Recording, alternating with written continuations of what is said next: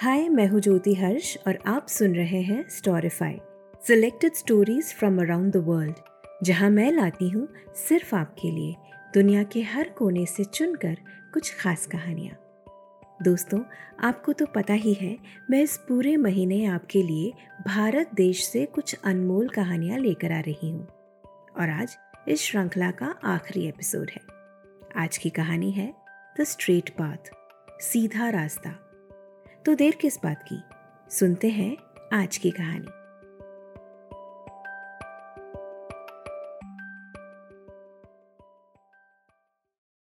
कई वर्षों पहले की बात है, एक बहुत ही शक्तिशाली राजा का एक मंत्री हुआ करता था, जो राजा के दरबार में उसे महत्वपूर्ण विषयों पर सलाह दिया करता था।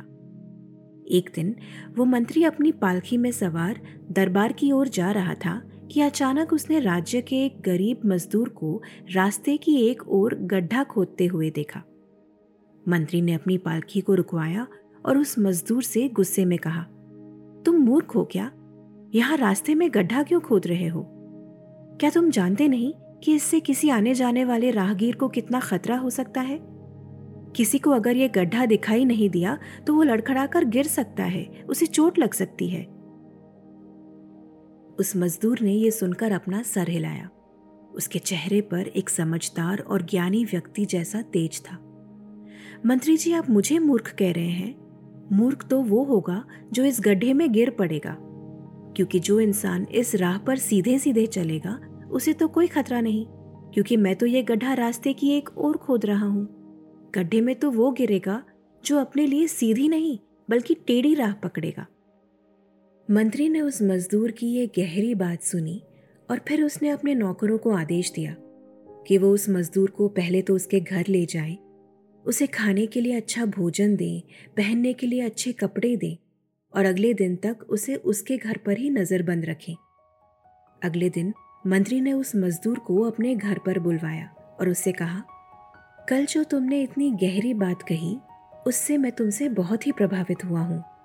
क्या तुम मेरे साथ मेरे ही घर पर रहकर ज़रूरत पड़ने पर मुझे सलाह दोगे? क्या तुम मेरे सलाहकार बनोगे?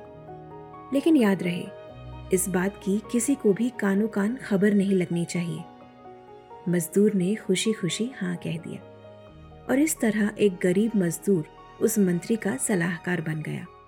और उस मजदूर के ज्ञान और बुद्धिमता की मदद से अब मंत्री अपने राजा को ज़रूरी और महत्वपूर्ण बातों पर बहुत ही सुलझी हुई और सबको आश्चर्यचकित कर देने वाली सलाह देने लगा। देखते ही देखते कुछ ही समय में उस मंत्री ने राजा के दरबार में प्रधानमंत्री के पद को हासिल कर लिया। अब कुछ ऐसा हुआ कि दरबार के सारे दरबारी बड़े असमंजस में पड़ गए। इतने कम समय में वो मंत्री इतना ज्ञानी कैसे बन गया? पहले तो कभी उस मंत्री ने दरबार में ऐसी बुद्धिमता नहीं दिखाई थी।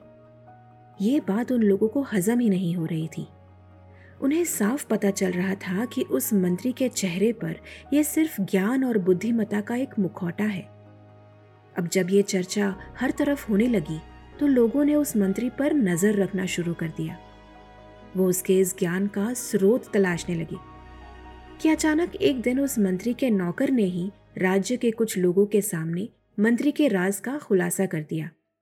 अन्य दरबारियों को ये पता चल गया कि मंत्री के घर पर ही चुपके से कोई रह रहा है, जो मंत्री का गुप्त सलाहकार है, और उसी की मदद से मंत्री ने दरबार में राजा का विश्वास जीत लिया है। बस फिर क्या था? उन दरबारियों ने जल्द ही राजा को मंत्री के इस छल की बात बतलाई। जब उस मंत्री को पता चला कि अब उसके इस छल का, उसके इस धोखे का पूरी दुनिया को पता चल चुका है, और अब वो दिन दूर नहीं कि जब राजा के आदेश पर उसके घर की तलाशी ली जाएगी। तो वो बहुत घबरा गया। राजा के सामने अगर ये बात साबित हो गई तो उसे उनके कहर से कोई नहीं बचा पाएगा। उसे समझ में ही नहीं आ रहा था कि वो क्या करे। किस तरह इस मुसीबत से खुद को बचाए। इस घबराहट में उसने अपनी सारी सुध, सारी समझदारी खो दी। और वो अब उस आदमी को अपने रास्ते से हटाने के बारे में सोचने लगा, जिसने उसे एक अच्छे दोस्त की तरह सलाह दी थी। जिसकी वजह से वो मंत्री से प्रधानमंत्री बना था। अब वही आदमी उसके रास्ते का पत्थर बन गया था और उस पत्थर को रास्ते से हटाना उसके लिए ज़रूरी हो गया था।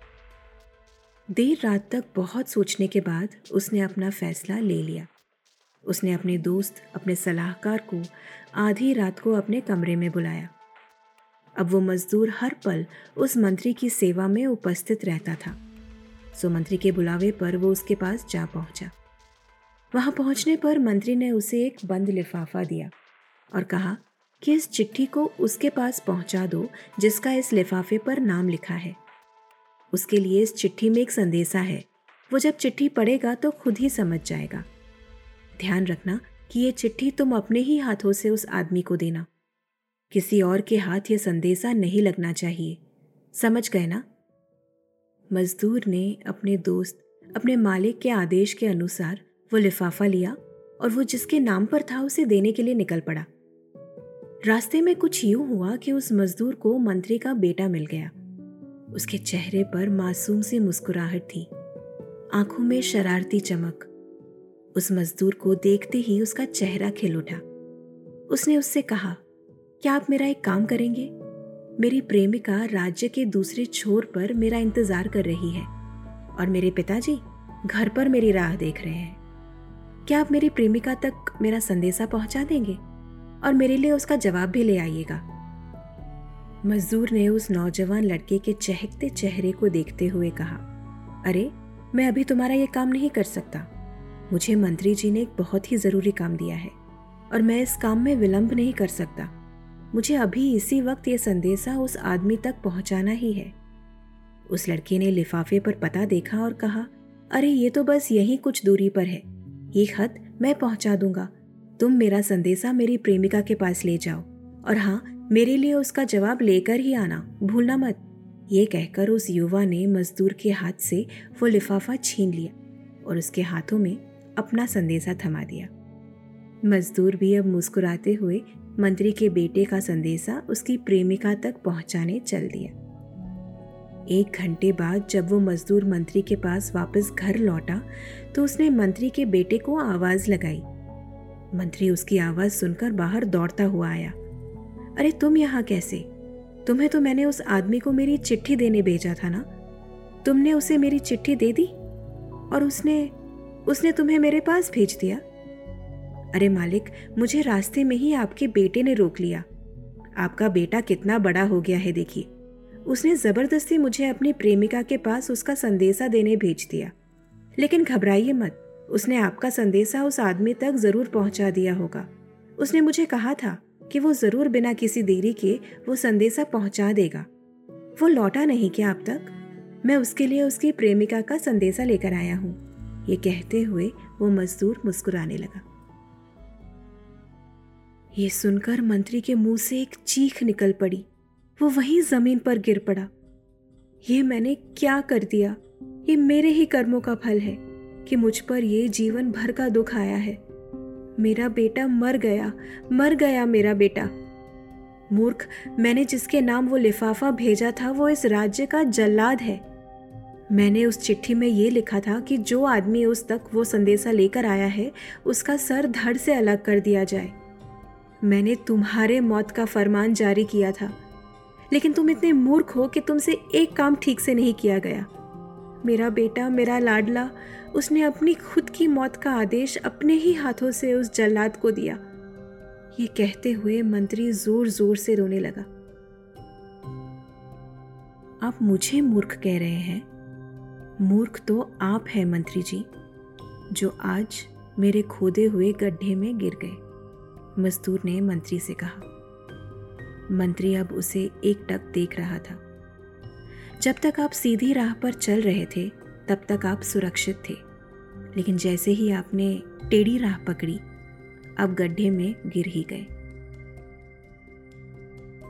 दोस्तों, जीवन में ऐसे कई मोड़ आते हैं, जब हम इतना घबरा जाते हैं कि सही गलत की पहचान करना भूल जाते हैं। अपने थोड़े से फ़ायदे के लिए दूसरों को हानि पहुँचाने के बारे में सोचते हैं। हमारे जीवन में पहले भी ऐसा कई बार हुआ होगा। आज जब हम उन बातों को याद करेंगे तो हमें एहसास होगा कि कहीं ना कहीं उस टेढ़ी राह पर चलने की कीमत हमने चुकाई ही है। दोस्तों, कठिन तो होगा, लेकिन ऐसे कमज़ोर पल में हिम्मत जुटाकर सीधे रास्ते पर चलने वाला ही अपने जीवन को एक ऐसी खुशहाली से भरता है, जिस पर किसी की बुरी नज़र नहीं लग सकती।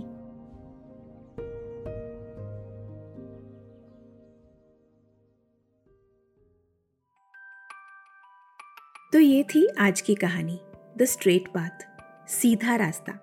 आपको ये कहानी कैसी लगी कमेंट सेक्शन में ज़रूर लिखिएगा। आप मुझे अपने विचार ईमेल भी कर सकते हैं। My email I D is Storify the podcast at Gmail dot com और आप जल्दी से ये एपिसोड अपने दोस्तों के साथ शेयर कर दीजिए। और हाँ इस पॉडकास्ट को रेट करना मत भूलिएगा। हम फिर मिलेंगे अगले हफ़्ते एक और कहानी के साथ। Until then take care stay blessed and may you be storified